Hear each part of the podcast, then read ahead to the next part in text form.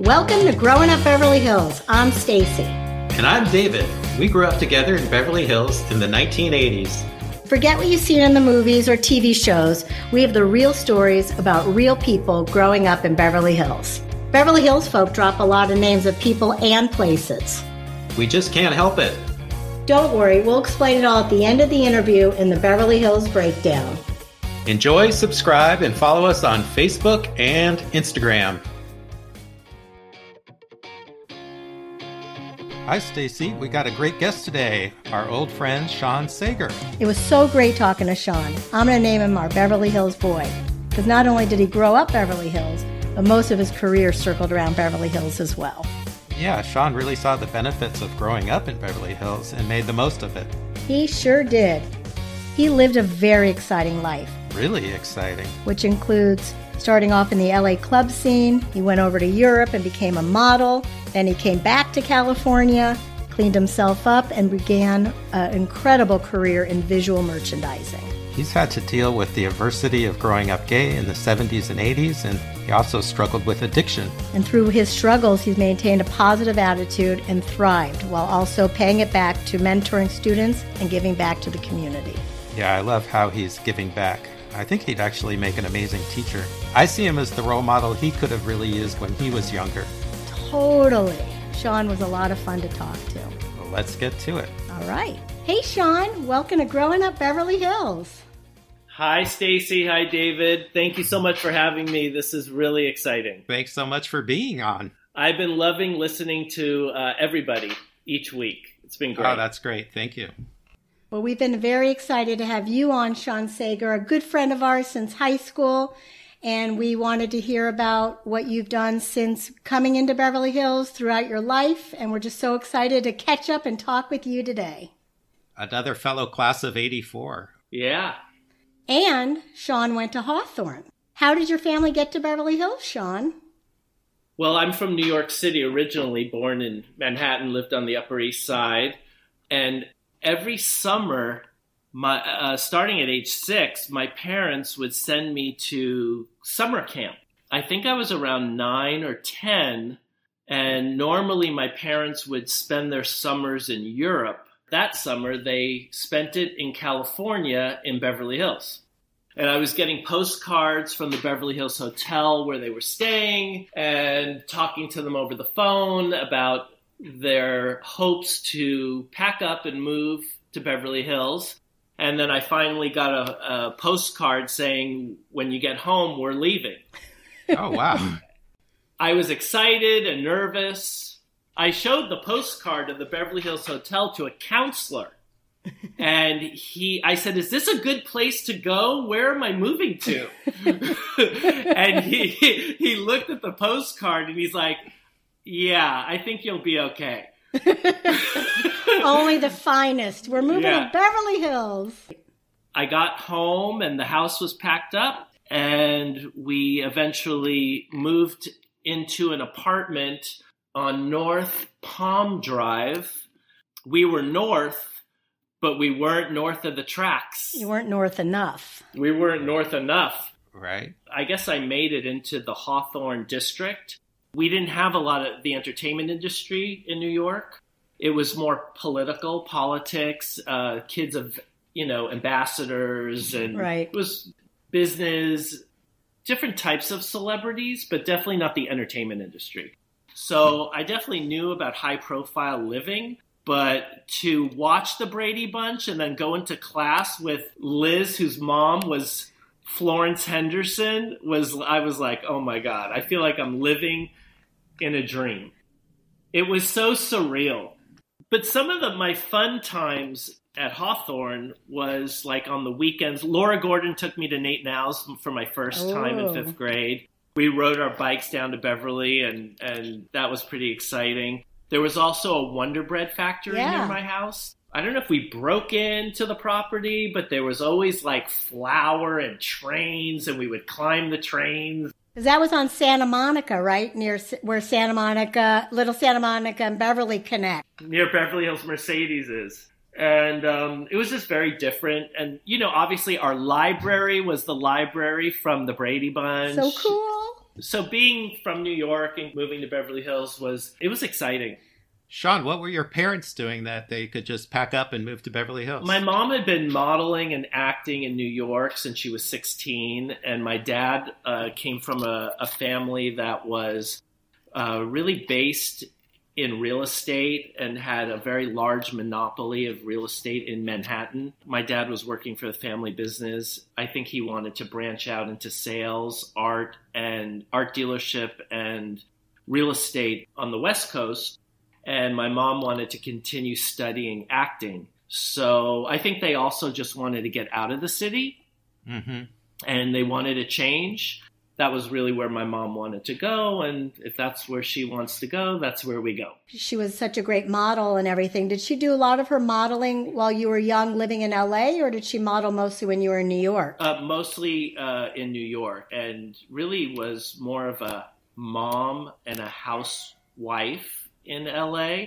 I mean, she did some acting classes and exercise and does did some interior decorating, but she was also the mom that was always home making dinner every night and took care of the house and made sure we had everything and you know, I was going to Hebrew school at Temple Beth Am every Tuesday, Thursday, and Sunday. I was going to tennis lessons like twice a week. I was also always in therapy.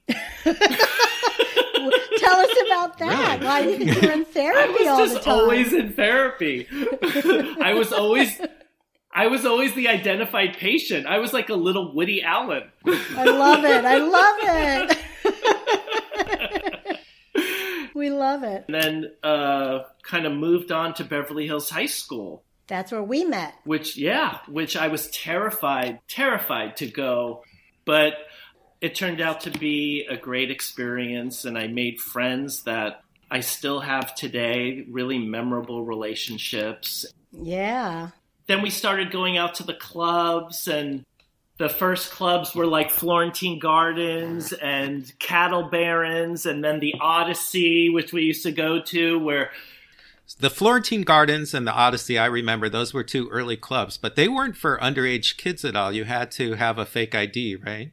How did we get in? I went to Postermat in Westwood and I bought the fake ID at Postermat. I bought like 10 of them. I had one. You had one. That those were the fake IDs we used to get into Odyssey. That is so crazy. I can't believe I, they took it. No, to- I remember going to Oz, that store up on Sunset, and I remember yeah. cutting off like a number four and changing my birth date from 1966 to 1964. And I swear to God, the four was crooked, but it worked every time. yeah, there were stores where you could just go in and buy a pretty good looking fake ID. Yeah. Totally. And we had to use a regular That's pretty weird. typewriter to type it. That wasn't easy. Definitely. well, we had skills. It looked it if if I I saved mine, I must have it in a box. you box. have it? Well, not I'd have to go through my garage, oh. you know. But I think I have one in there. It is it looks so horrible that horrible. I I can't believe that they would take accept that at the door. Well, I don't think they cared. They didn't care. And there probably weren't the same laws, like I mean, as strict as laws where you'd like lose your liquor license. They didn't have a liquor license. Like at the Odyssey. I'm pretty sure they didn't because we. Oh no no no! They, they had alcohol. Oh yeah, you're right. They had alcohol. Remember, we'd buy amyl nitrate there. Oh my gosh! That liquid stuff that you would inhale up your nose. Yes, they.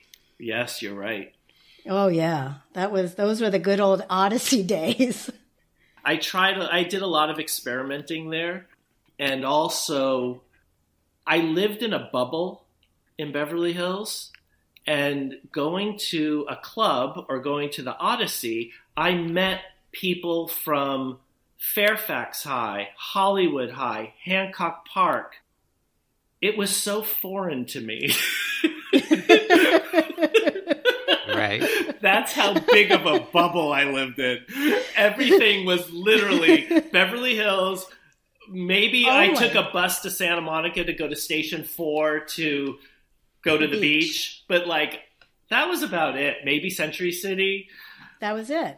And I worked in when I was I worked my way through high school. I worked at Camp Beverly Hills. So why don't you tell us about your experience at Camp Beverly Hills and Yeah. your first job there? Well, I did help Brooke Shields there. tell us. And that was like, she was the it girl of the 80s. How beautiful. Gorgeous. She went into Camp Beverly Hills, and all the guys wanted to help her. And I was like, I saw her coming in. I went straight for her and I was like, How can I help you? And I got her. Oh, there was probably 10 guys that worked there that were seniors, and I think I was a freshman or a sophomore. They kind of gave me a hard time because I was younger, but they also took me under their wing and I, they took me to my first Bobby Dean party we know about the Bobby Dean party. and gave me my first Quaalude, Lemmon 714. oh, wow. It was it was a great it was a great time. Let's tell our audience what Camp Beverly Hills was. Yeah, Camp Beverly Hills was owned by Jeff Stein, right, Stace? yes? And it was a branded clothing company that had the logo with palm trees, Camp Beverly Hills on it, and it became a across the country iconic brand that sold t-shirts, sweats, and army gear hmm that was styled in a way that was relaxed. It was kind of like the James Perse of the 80s. Yes. Would you Good say one. that?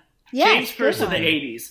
And it was celebrity driven. Yeah. It was your Drew Barrymores, your Brooke Shields, your all your young stars. Farrah Fawcett. Everybody that was hot in the 80s um, was shopping at Camp Beverly Hills. It was the place to work if you were at Beverly.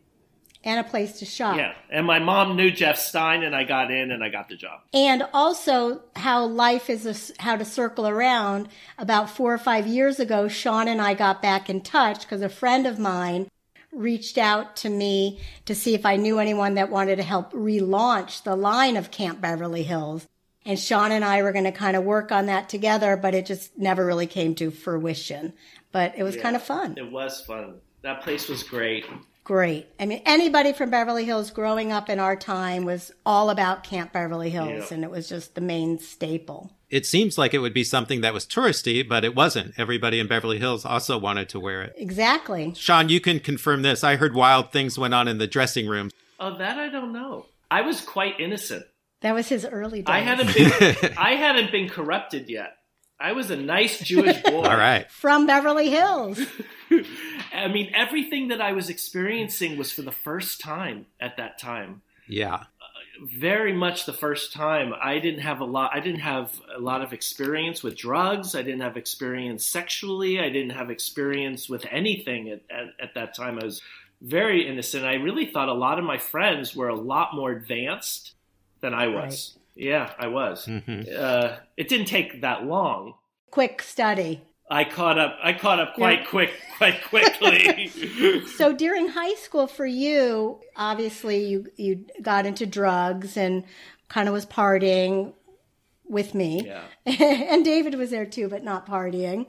But um, so you kind of got introduced to drugs. How did that take you down a dark path? Well, I did a lot of experimenting in high school. I mean, I wouldn't say it was drug usage. It was more experimental. We played, we partied, we tried. Oh, let's try mushrooms. Let's try acid. Let's try quaaludes. Let's try. It was a lot of like just experimenting and having fun with friends.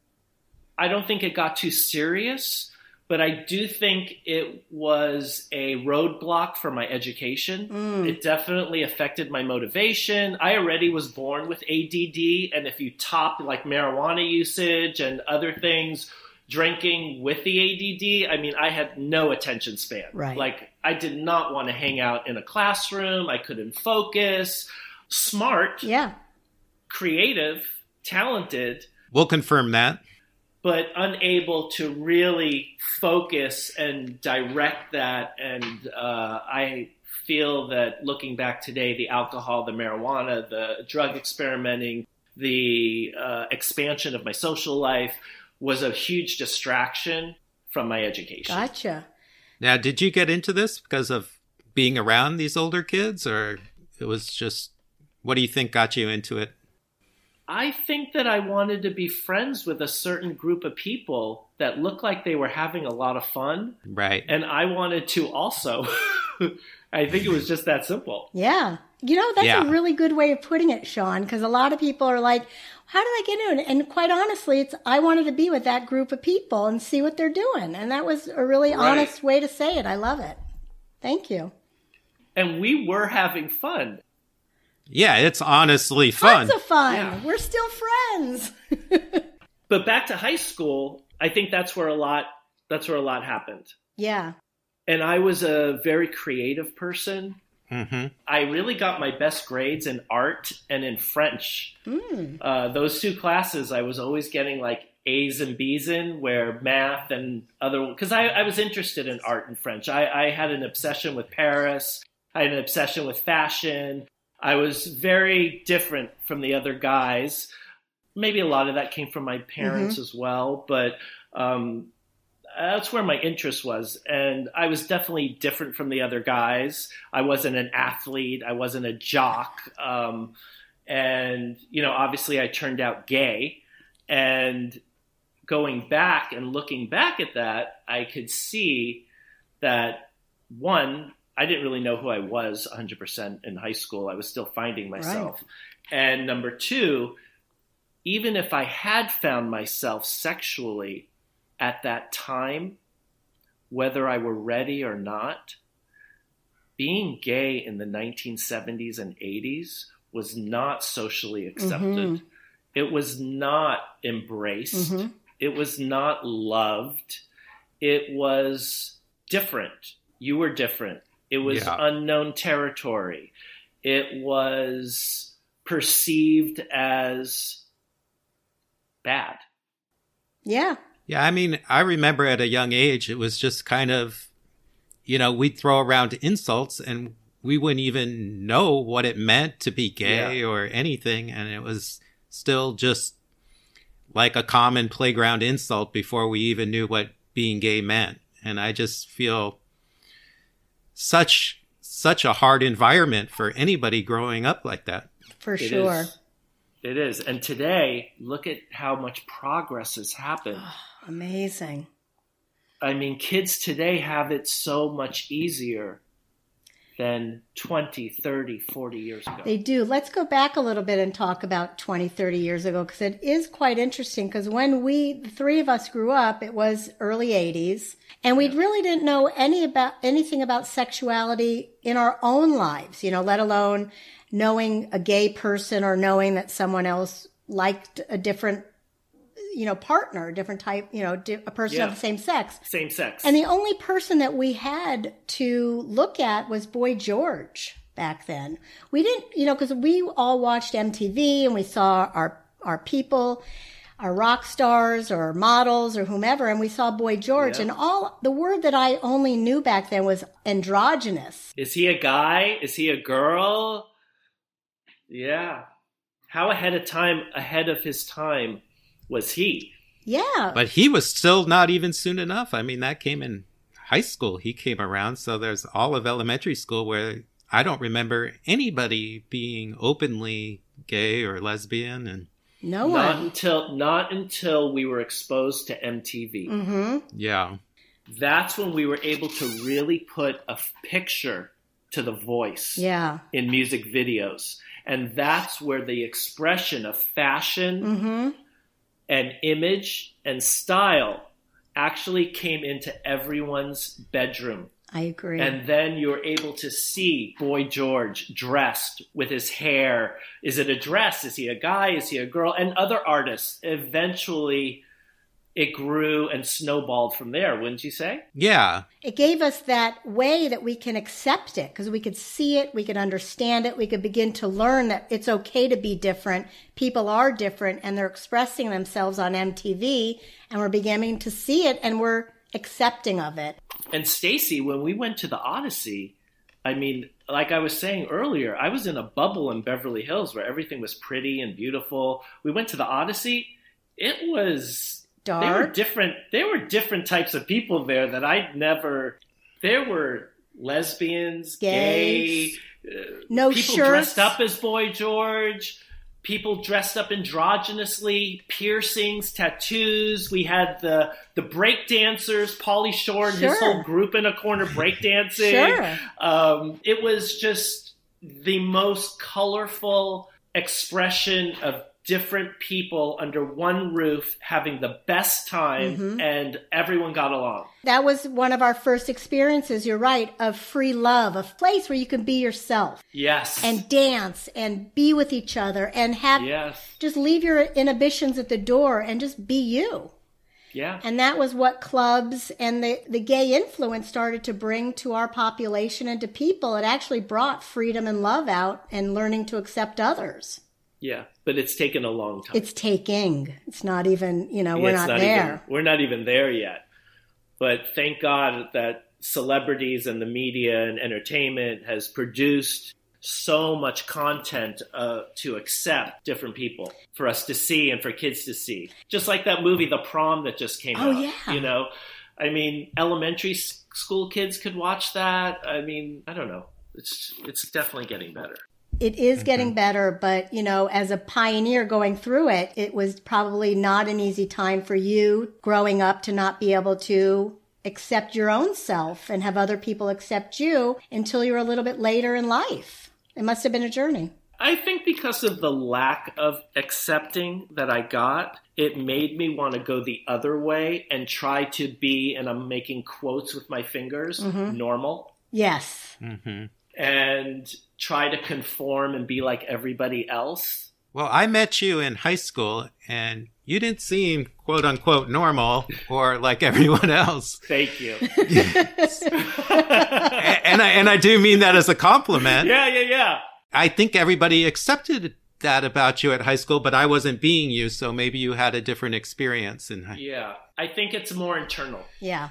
Yeah. Did you feel like by the I'm sure earlier there was no acceptance or room for being who you were, but by the time you were in high school, did you feel like there was more room? Yeah, I mean, I had such a beautiful group of friends that was so loving and embracing and inclusive. And I had girls and guys that would stick up for me if I needed it, or we just had fun together Oh, and we were like a family, you know. Yeah. Um, so it definitely was did get better as we got towards our senior year. Um, but you know, there's always that stigma Yeah. it's just it was just a sign of the times. It's a hard time Really hard for time. Yeah. teenagers, but it was the best time of my life.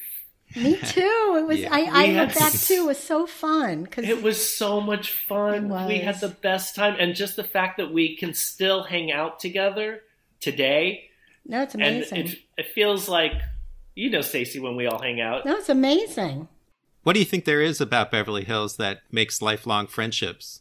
Well, you know, it's funny. When I talk to my friends today that didn't go to Beverly Hills High School, didn't grow up the way we did, I tell them some stories here and there about this one and that one. And I really don't want to be a name dropper because that's kind of tacky. But We're all about name dropping here. they they look at me like, "Are you serious? Did you really do that with so and so and so and so?" I'm like, "Yeah." yeah, I did. So the fact that we all kind of lived in that bubble together and it was kind of like just the way it was, we kind of share something that the rest of the country would find it to be like a TV show, a fantasy. hmm Um, but for us, it was very much everyday living. Yeah. And I think that kind of makes us different and it keeps us together because we share a common denominator. We grew up a certain way that maybe Yeah. other people don't understand. well, that's kind of what we're trying to share that feeling on the podcast. Yeah.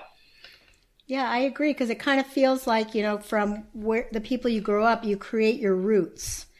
And then we really grew together. We grew up together. We started to experiment together. We felt safe with each other. We trusted each other.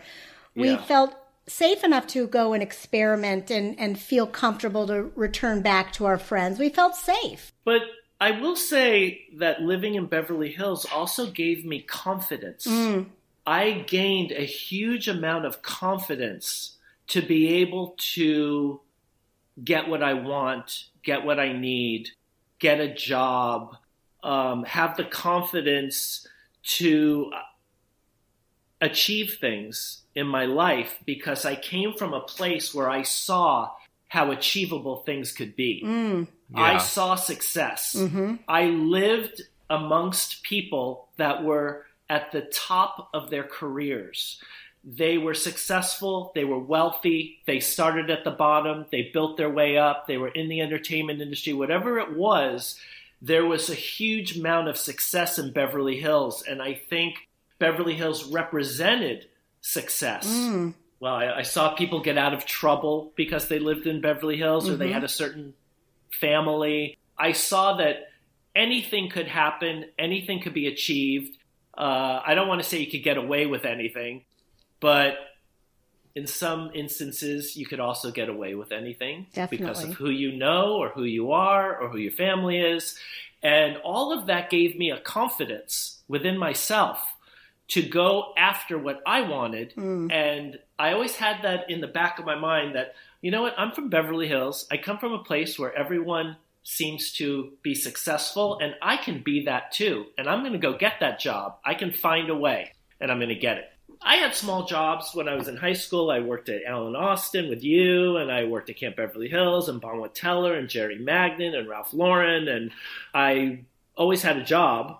I got those jobs on my own, and I had to have a certain amount of confidence to be able to do that. And I think the city really helped with that. After high school, I tried to go to Santa Monica College and I tried to go to UCLA Extension and I didn't really want to do any of that. Right. And um, I started club promoting and I promoted a night at Rangoon Racquet Club with Heidi Fleiss. Wow! I don't know if you've heard of her. Wow, that's great. Yeah. So these were um, clubs that you were promoting inside of in Beverly Hills. Yeah, I met Heidi in Palm Springs at the Ocotillo. Oh, we used to go to we used to go to spring break Palm Springs, like For sure. kind of take over the Ocotillo over spring break, and uh, so sh- her sister Shanna and I became very good friends um, around that time. Anyways, I started doing club promoting. I, I had a night at a place at the Rodeo Collection up on the second floor, Bar One. We Mhm. had a night there. Um, and a night at the Rangoon Racquet Club. Um, threw a lot of parties around town in houses in Beverly Hills Wow. and uh, I did a night with Fleetwood Mac at SIR for a Halloween party. And Wow. I got involved in a lot of charity work Oh. where I would sell tables for AMFAR and APLA for AIDS. Oh. I would basically sell, there was like a thousand dollars a plate, and you would sell like a table for like eight or ten thousand dollars. And I would just sell tables to raise money for the charity. Right. But these events were like Tina Turner performed at one of them, Madonna with Jean wow. Paul Gaultier party that uh, performed. Major parties. These were big, big, big star studded events. Were you booking them?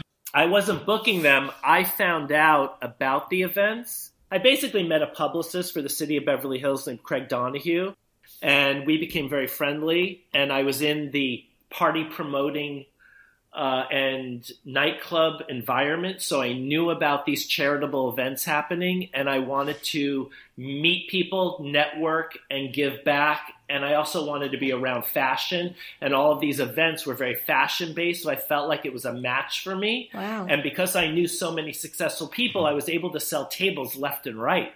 I- It was so easy. I would just make a few phone calls. I'd sell a table here, sell a table there, sell a table there, and then I would get in for free. Wow. Right. And I was able to network and meet people, and it was a lot of a lot of doors open, a lot of opportunities um, come with living where where we lived. Yeah, for sure. Give us a picture of a wild night at the club. I would say in the 90s, my drinking got much heavier, hmm and I was afraid of drinking and driving. And because I was in the club scene, I would probably go to about eight events a night. Wow. Wow. So I would have a limousine pick me up at my house on Benedict Canyon that I rented. And I had my roommates were Diane Freeze lived with me. oh my god! Do you remember Diane? Yeah. Um, Fawna MacLaren, who was Playboy's Playmate Centerfold, Wow. Playmate of the Year, uh, 29th anniversary. She lived with me. Marc Benecke, the doorman from Studio 54, lived at my house. and a lot, Mark Vanucci and a lot of interesting characters uh, lived at my house. So the limousine would pick me up on Benedict. Uh, I lived next door to Belinda Carlisle on one side, and I had Jacqueline Bisset on the other side. It's funny, Belinda and I had a ongoing feud. Uh, we were arch enemies. No. Stacy does not want to hear that. She's a big Go Go's fan. We were arch enemies. she was getting sober. She was married to an agent, uh, Morgan Mason, and she was living next door to me. She was trying to get sober, or she was sober, and I was having after hours parties at my house on Benedict three nights a week until four in the morning. So she was yelling and screaming at me to stop having parties, and my friends were parking in her driveway. Oh. Anyways, fast forward to like five years ago. Yeah. I'm sleeping in bed in my apartment in Beverly Hills, and I get a phone call at four in the morning. It's my one of my best friends, Tom Pozziali, who also lived on Benedict Canyon. He's a manager and a, he, he was at ICM at the time. He says, "Sean, I'm in the south of France. I'm at uh, Cannes Film Festival. Hold on." He passes the phone to Belinda Carlisle, and she says, I'm gonna fucking kill you, Sean Sager. You were the worst neighbor of my life. And I'm like, wait, what? Hello? Uh, it's four in the morning.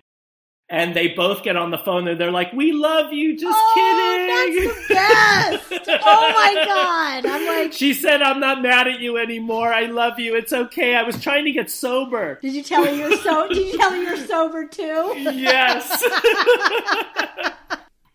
Oh my God. that I was really that. funny. Talk about full circle. That's a full but circle. to go back to a regular night, the limo would pick me up. We'd start at, uh, you know, we'd start at Muse or Trump's or Morton's or, you know, whatever. We'd start for drinks, then go to dinner at, I don't know where we'd eat at dinner, if it was Morton's or Locanda Veneta or whatever. And then we would move on to Helena's. I don't know mm-hmm. if you guys ever went to Helena's, but that's where I met Victoria Sellers and Katya Sassoon Yeah. who I ended up moving to Par- to south of France with, and Katya and I got on a plane. We went to college in the south of France, and I had an entire like three year European experience in Europe. And I left her after a year. She was, I mean, when I met her, it was like electricity. Yeah. happened we were going out so much together and we had such a good time and uh, she got me to europe and europe got me to modeling and modeling taught me about what it's like behind the camera and art direction and creativity and fashion and styling and when i came back to la um, i started working in film i went to propaganda films and i was working for Joni Sighvatsson, the owner of Propaganda, Mhm. and uh, his partner Steve. And I was on the set of like all of Janet Jackson's videos, Wow. George Michael's videos, Wow. Madonna's videos, the Vogue video. Sean, I'm dying. Oh my God, it was, and I was just a piss boy. Oh I literally, God. all I did was deliver scripts, deliver dry cleaning, deliver videos, but I was, I was in the middle of How it all. fun. thinking, you know, I'm going to grow and work my way up to the top and I'm going to be in the entertainment industry. But it wasn't for me. I, I want to circle back real quick to your trip to Europe.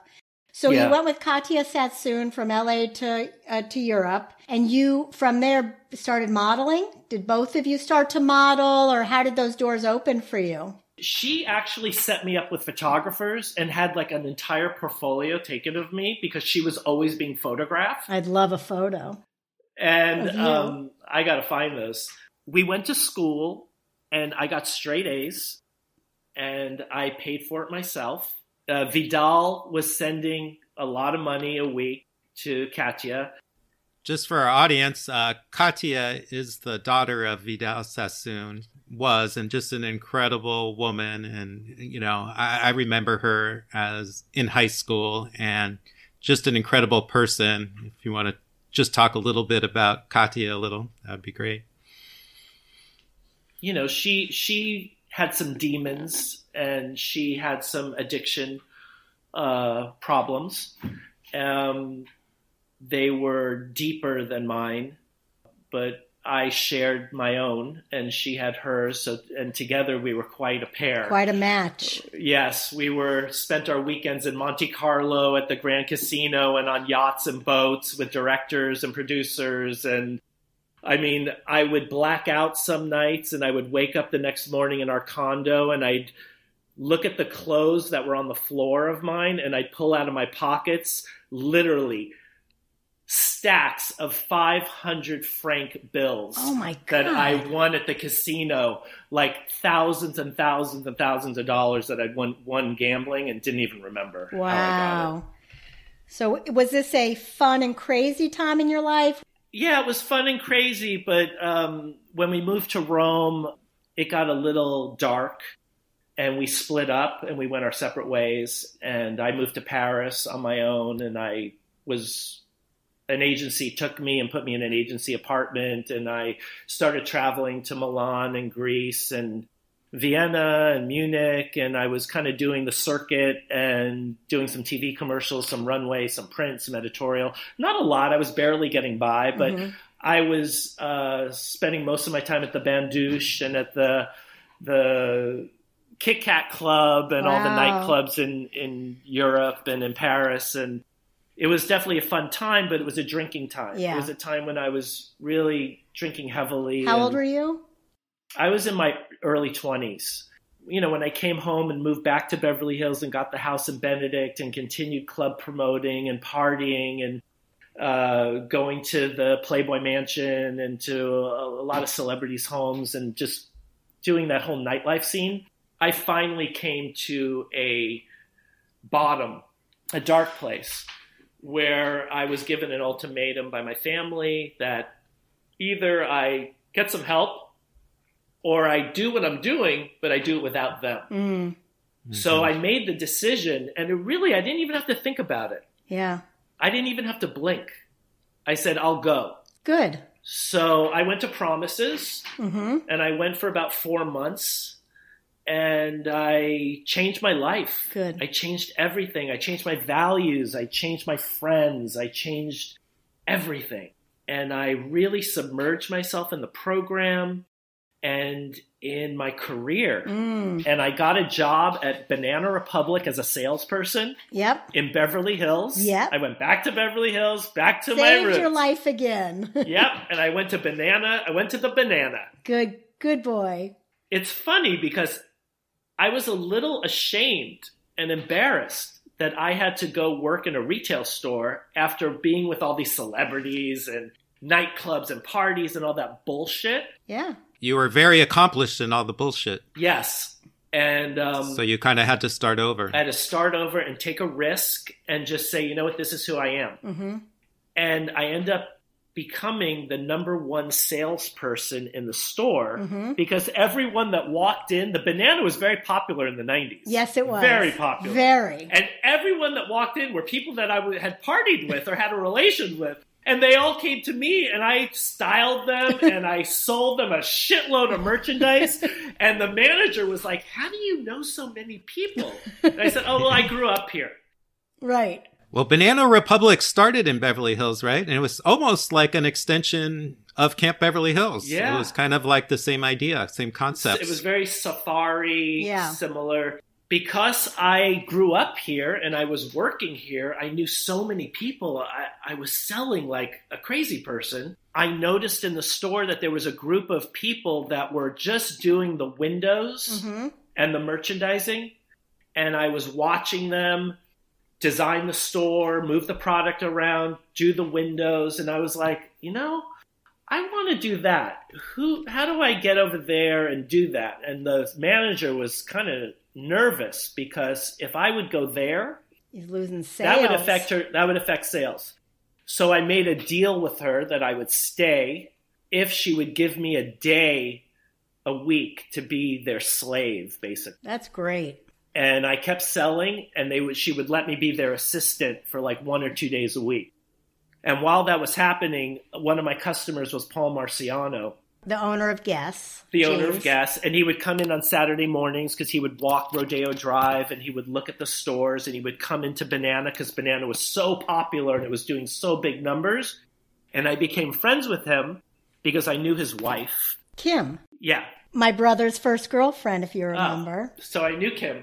And uh, he would come in and he'd say, Sean, how do they do the window? How do they do the merchandising? And I would get him the directive and I'd say, this is what they're using, this book here. And I would flip through it and show it to him. And we became friendly. And one day he came in and he said, I want you to work for me. Wow. And he said, Come interview at my company. So I went to the interview. I interviewed like two or three times. I lied and said I knew how to use a computer, and I didn't. Because the computer was a new contraption back then. yeah. They were like, "Do you know how to use a computer?" I'm like, "Yes," because I figured I, I'm going to learn. You'll I got it. I got it. I, I'm going to learn. And Right. um, and I got the job, and I got promoted five times at Guess, and I became in charge of all windows, all merchandising. I worked on store design. I helped design the Rodeo Drive store and many others, and I traveled all over the world. And I had I had a very good run with with the Marcianos, and today they are one of my biggest clients Yay! Oh, that's great. it's it's very funny. And then from there, I went on to BCBG Max Azria, and I was there ten years, and I was in charge of Windows, visual display, store design, many brands that I was working with with Max and his family. Can you just quickly explain what visual merchandising is to our guests so they know that what that exactly really means? Yeah, visual visual merchandising is the connection between the customer and the store and the brand. The experience that the customer has when they walk in the store. From the moment they walk by the store and they look at the window, they probably have about 10 seconds. That window should draw the customer into the store, probably about maybe 5 or 10 feet, and then there's an entry table, usually mannequins, and that's supposed to pull you in even further. And your visual merchandising really creates the layout of the store, the styling of the mannequins, the product placement, and it's to create kind of a compelling experience to navigate shoppers from the front of the store all the way to the back of the store and then engage with a sales associate and create sales and affects the bottom line and the numbers, The whole experience. the whole experience. Wonderful. Thank you. Uh, including the music, the smell of the store, hmm you know, All the of it's thing. tied Oh, in. All of it's tied Early on, you worked at a lot of very theme stores with Camp Beverly Hills and Banana Republic, so you must have really seen the effect of it. my resume from working in Beverly Hills at those stores, when I brought that to Guess 10 years later, it really held a lot of power. They looked at it and they were like, wow, okay, you worked at Camp Beverly Hills, you worked at Ralph Lauren, you worked at Jerry Magnin, you worked at all these, because a Beverly Hills store is like a flagship store. It's a luxury location, it's a flagship store, there's higher standards. And having that on the resume, it went a long way for me. Good. Yeah.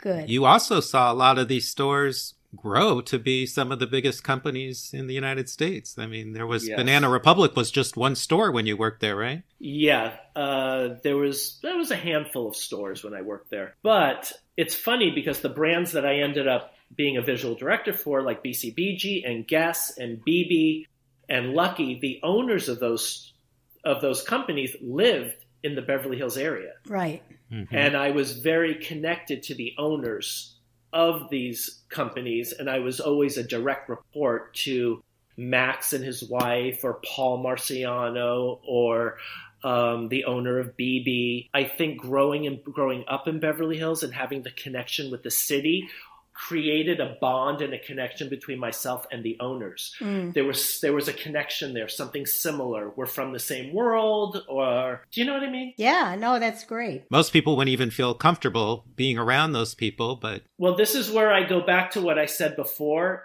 There was a confidence Yeah.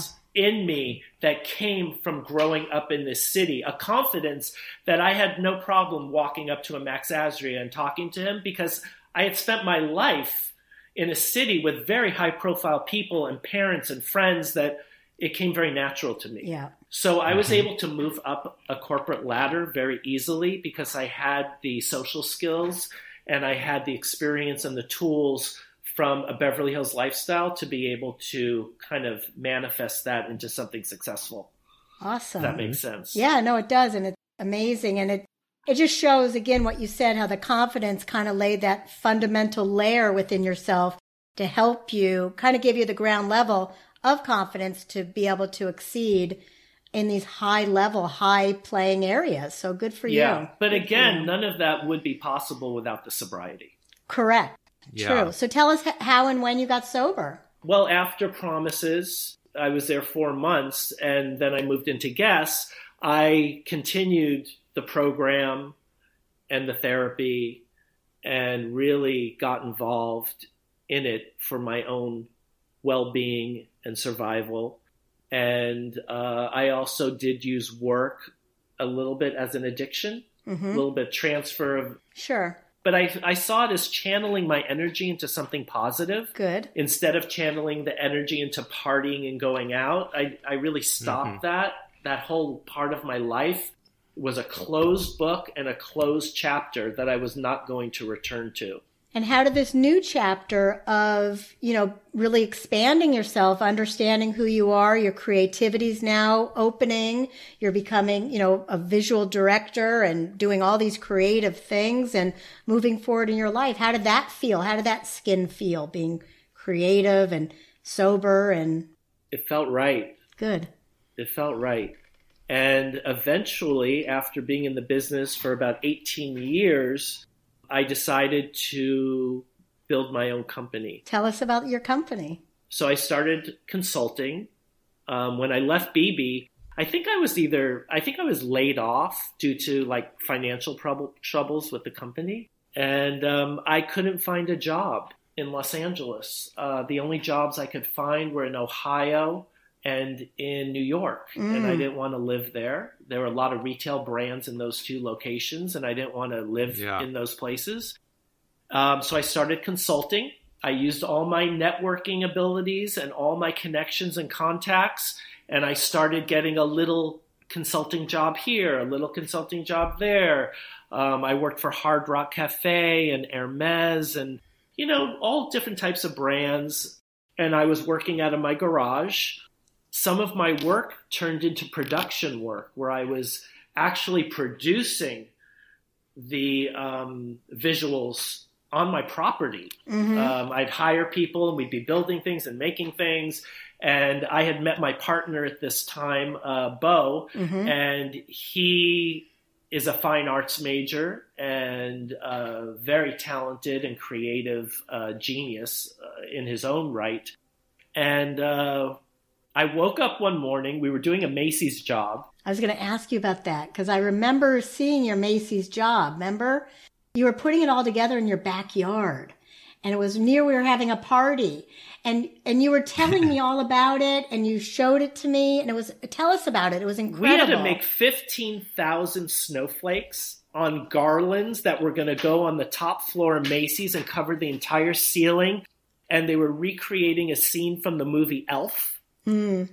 when they Uh-huh. cut when he cut everything out of paper. Yep. Mhm. And we were making everything in our backyard. so you weren't just coming up with the ideas; you were actually having to produce every item. Yeah. And I woke up one morning, I put on my white spa robe, and I walked out to my backyard groggy and grouchy, and I opened up my French doors and I saw 13 or 14 FIDM students working in my backyard, and I said to Bo, we're getting our own space. This is we're mm-hmm. now a company. We're moving. I don't want these people in my backyard anymore. And somehow all the stars aligned, and I got a space in Vernon, a fantastic building, and the jobs started to come, and it all fell into place. And here we are five years later, and I have a wonderful, thriving company and a beautiful website and a beautiful portfolio of work. And I'm now on the advisory board at FIDM College for the Visual Merchandising and Communications Department, and I mentor students and I try to help them, hire them, put them on their career path, and send them off on their way. And I hope that they grow up into their own little consulting firms or creative directors or visual directors and and it's a really good feeling to give back to Yeah. a community um, and help others and uh, i think that also goes back to the sobriety Mhm. and being able to show up and be present uh, not only for your career and for your family but for others Mhm.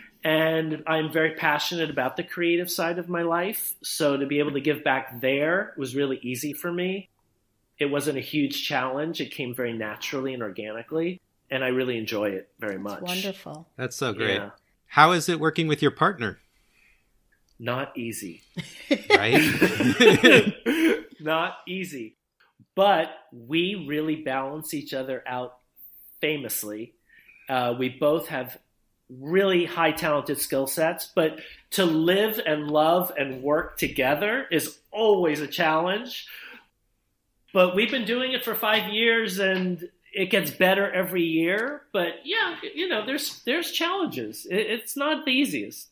It's not any kind of work. There's deadlines and pressure. So Yeah, and I wouldn't change it for anything in the world. Well, that's Right. wonderful. I want to also uh, speak about your holiday display that you had up on Rodeo Drive this year during our 2020 pandemic. Yeah. You had this most incredible, all down the center of Rodeo Drive.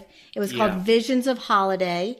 And I'll repost it, you know, when we're promoting our show. But why don't you tell us a little bit about your display and tell us a little bit how it was built? Because your mannequins and everything were built from trees and flowers and This was interesting. I had spent my whole life walking the streets of Rodeo Drive, working on Rodeo Drive. And then once uh, we got into the world of social media, and I was producing a lot of 3D visual props, um, I was walking through Beverly Hills and I noticed that they had a lot of Instagram moments. There was one on Camden, one on Rodeo, one on Canon, you know, and there's these 3D Instagram moments. And I'm thinking, who is doing these? right. I can do this. Our company can do this. Yeah. And this is my hometown, damn I'm it. doing it. How do I figure this shit out? So who'd you call? I went to this is crazy. I went to a store on Little Santa Monica that was called the Beverly Hills Store where they sold like Beverly Hills t-shirts and books about Beverly Hills and I think Like a the tourist shop? It was by Bank yeah, it was like a tourist shop. It was run by the city of Beverly Hills and I talked to the sales girl there and I said I'm noticing these Instagram walls. Who's in charge of the city of Beverly Hills, the visuals, the Instagram walls? And she gave me a couple of email addresses. And I started to call and email and hustle and try to like make a connection. And I made a connection with someone, uh, a lovely woman who was running the visual displays for the city. And I invited her to my studio. It was last Christmas. And uh, she said, You know, it's so funny. I'd love to come see what you guys do, but I'm on my way to Moskatels to get Christmas decorations. And I said, You know what? Come to my studio first. Don't go to Moskatels. I have so much stuff here. I will give it to you for free. I will donate it because I'm going to. Do- I was going to donate things. I donate things every year to charity Yeah. and uh, to schools and creative places. So she comes to my studio and I show her all my Christmas stuff and I say, let's fill up your car. You'll take these trees, take these decorations, whatever. And she's decorating City Hall, Hall with them. Oh gosh. And, Uh-huh. and she was so happy. And I told her that my dream was one day to be able to do one of those Instagram walls on Rodeo. And I really want to do something in my town, in my city. It would be so exciting yeah. to be able to do what I do best and give it back to the city. And uh, she said, you know, you have to be an approved vendor and there's lots of paperwork. And so a month later, I get an email with a stack of paperwork. And we filled out every form and did everything and turned it in. Never heard a word from the city of Beverly Hills until like the month of August. This was like seven months later. The pandemic came. I was like, forget it. You know, Right. we're lucky we're even alive. Right, right. and, and I get a call in August from them saying, We have an idea for the city of Beverly Hills for Christmas. We want to do a runway show down Rodeo Drive, and we think you guys would be perfect for the job. You are. This was so much farther from my. I just wanted to do a little Instagram wall, Not a runway show. not a runway show down the center Rodeo of Rodeo Drive, Drive. I was like, "Ma- whoa. so this was like way more than I expected. And we were definitely up for the challenge and up for the task. And I'll say it was a challenge because this was outdoors. Everything that we designed, every mannequin that was adorned with flowers and decorations and ornament balls, and the runways were lit and the mannequins were lit. Everything had to be weatherproof, windproof, rainproof, waterproof, fireproof. Everything had to be proofed. And everything had to be assembled, and it all had to be put together like a puzzle very seamlessly. We had to install it over two nights.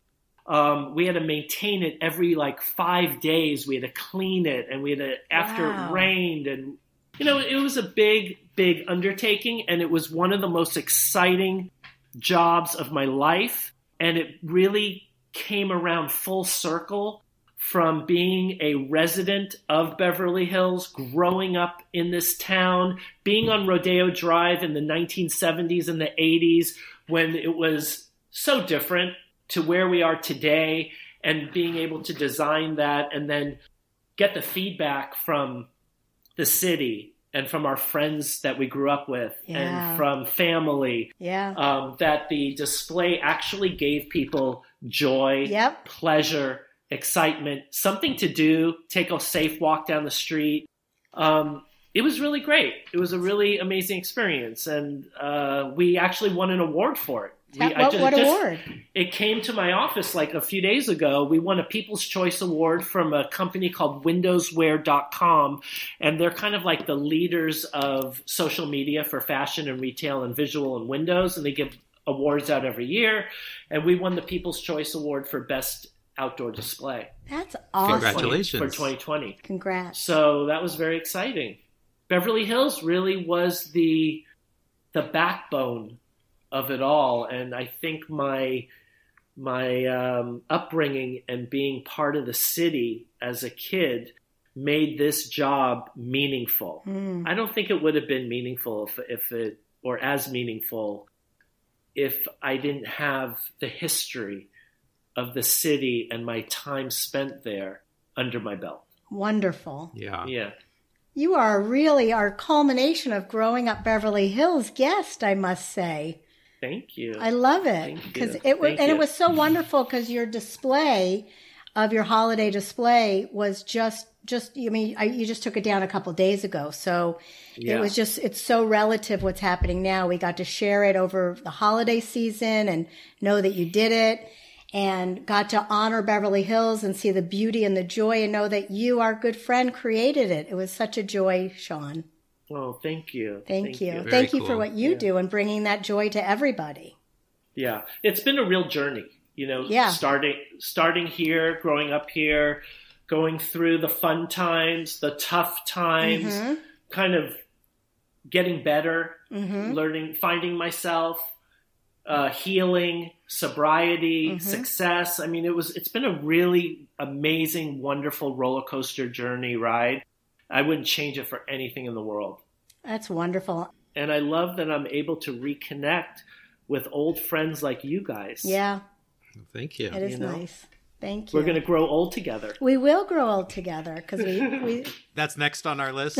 growing old. Growing never old together in Beverly Hills. growing old in Beverly Hills. we have to move to the desert to do it right. Stacy's already there. I'm here Yeah. waiting for everybody. yeah, we got to christen that house. We do. We, I need everyone to come in and de-COVID this house. Well, this show was fun, guys. Thank you, Sean. It was so great having you today on Growing Up Beverly Hills. We're looking forward to seeing you soon. Thanks, Stacy. Yay! Thank you. Thanks, David. Thank you. Thanks, Sean. Bye. Bye. Bye. It's Beverly Hills Breakdown time. Beverly Hills Breakdown. Let's do it, Stacy. Sean worked at a lot of clothing stores in Beverly Hills. One of the main ones was Camp Beverly Hills that he worked at in high school. The most happening store that you could ever have in Beverly Hills. It actually started in 1977. Thank you, David. Tell us the scoop. Well, I don't think I ever wore Camp Beverly Hills clothes myself, but David. It was there. I don't It know. was there. Everybody else did. Everyone but you had Camp Beverly Hills. Yeah. And I'd probably wear one now, but they're not making it. Only because it's so vintage you would wear it. Yeah. Cooler now. Uh, probably way too popular for me at the time. Yes. Then he worked at Banana Republic, which started in 1978. And I thought it started in Beverly Hills, but actually the first store was in Mill Valley, but Beverly Hills must have been very soon to follow. That would have been their main flagship store in the fanciest town in the country, Beverly Hills. And it was nothing like what you would think about Banana Republic today. They actually called it originally the Banana Republic Travel and Safari Clothing Company. It looked nothing like it does today. It was really uh, staged, like you were gonna go on safari and everything was safari themed. I remember it was totally walking back into time. It was full on safari with little jeeps around and just they decorated it and it seemed like a safari. Super fun. Yeah, it's no wonder that Sean got really interested in visual merchandising because his experience at Camp Beverly Hills and the Banana Republic were really themed and really relied on visual merchandising. For sure. So he probably learned it there, probably not even aware of it until he discovered it and he's so talented at visual merchandising. Then he also mentions Katya Sassoon, and I think we'll talk about her more on another show when we have a guest who knows her better. We'd love to have her sister Eden on. Her father was the hairdresser and entrepreneur Vidal Sassoon. Oh yeah, no, he was the most iconic hairdresser there ever was. It started in probably in the 70s and 80s. And Katya went to school with us and she was just a great girl. She was a really special person. You could tell there was a, something about her where she'd be famous. And by the age of 15, she married a classmate of ours and started modeling and acting. Wow. Tragically, she died at the age of 34. Oh, so sad. Yeah. Then Sean lived next door to Belinda Carlisle, one of your favorites, Stacy. Yeah, I love Belinda Carlisle. She's in my favorite band, the Go-Go's. She was the lead singer and she's also an author and I even wrote her, I even read her book. So I love Belinda Carlisle. Everybody knows her from the Go-Go's. I think we might have even seen the Go-Go's together back in the day at the Greek Theater. I think you're right, David. We probably rocked out at the Greek to the Go-Go's. The Go-Go's first big record was in 1981, so that was really at the peak of high school. So it must have been quite a thrill when Sean realized that his neighbor was in the Go-Go's. I know. I was so excited when he said he lived next door to Belinda Carlisle and was not getting along with her very well. But Well, he blew it. he But blew now it. Now it sounds like they're on better terms. Yes, and our lips are sealed. Go-Go song. Or was that a Bangles song? Go Go's, our lips are sealed. I uh, hope. Okay. Sean talked a lot about these clubs that were just starting in LA when we were young, and one of them was the Odyssey. The Odyssey was located on Beverly Boulevard right by La Cienega, actually across the street from Taco Bell. And it was this nightclub that was so awesome. We all got to go in and it was your first place, Sean tells you in the episode, that you can experience kind of like all different types of people, gay people, straight people, dancing people, shirtless people, drunk people, and high people. It was an unbelievable time and it was so much fun that I, that we all had the opportunity of going to the Odyssey in the 80s. You could have had your dream day. You could have spent the day at Kittyland and gone right across the street to the Odyssey, but Kittyland was already closed by that time. God, David, I wish that was my dream day. Well, I think that's it for the breakdown. Join us for the next episode. We have more great guests coming your way. Thank you. Can't wait to see you soon. Like us on Instagram and Facebook. And do us a big favor. Can you share on on your social media our pages, please? And while you're at it, give us a five star rating and review us on where you're listening. Thanks so much. Help us out by sharing all of our social media posts. Talk to you later. Talk to you later. Suicide has personally affected my life. If you or anyone you know is struggling or having a hard time, there is help out there.